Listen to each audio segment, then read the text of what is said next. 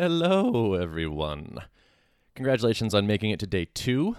I'm really enjoying the things that folks are posting on the forum after they complete the exercise. Uh, honestly, it's very motivating to me to keep making these new exercises for you, to see people actually chiming in and getting them done and making progress and having good results. So please do keep sharing. Uh, it's great. I also think it will help keep you on track. So it's win win. Please do post in the forum uh, your experience working on the exercises. So today's task is short and sweet. Grep your code base for to do comments. And then when you find one, I would like you to do one of the following. Number one, if the comment is out of date, please delete it. Number two, if it is um, still relevant, it's still a thing that you do want to do, you should do, then delete it anyway, but add it to whatever system you use to track the work that is done on your team, like GitHub Issues or Trello or Asana.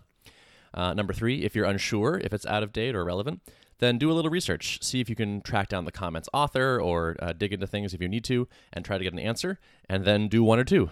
Notice that pretty much you're always deleting uh, and either deleting with uh, no trace or creating a new issue or ticket or something like that. So, why would you do this? Uh, it's because code is a bad place to track to dos. When a to do lives in your code, it can't be prioritized or scheduled, and it tends to get forgotten. Uh, my guess is you have to do comments that are quite old. So uh, if you have uh, some extra time for extra points, if you want to be extra thorough, I recommend submitting a PR that deletes all the to do comments that you find and include links to the newly created issue for each one. So here's my PR. I deleted four to do comments. Uh, one is no longer relevant. I created three tickets. Here they are. If you put all of that in a nicely formatted PR um, pull request, that should be easy to review and get approved. Now, something I want to talk uh, about for a second, which is kind of an admin note, I think what you should be trying to do with this challenge and others, this exercise, is spending 20 minutes on the task and then declare victory.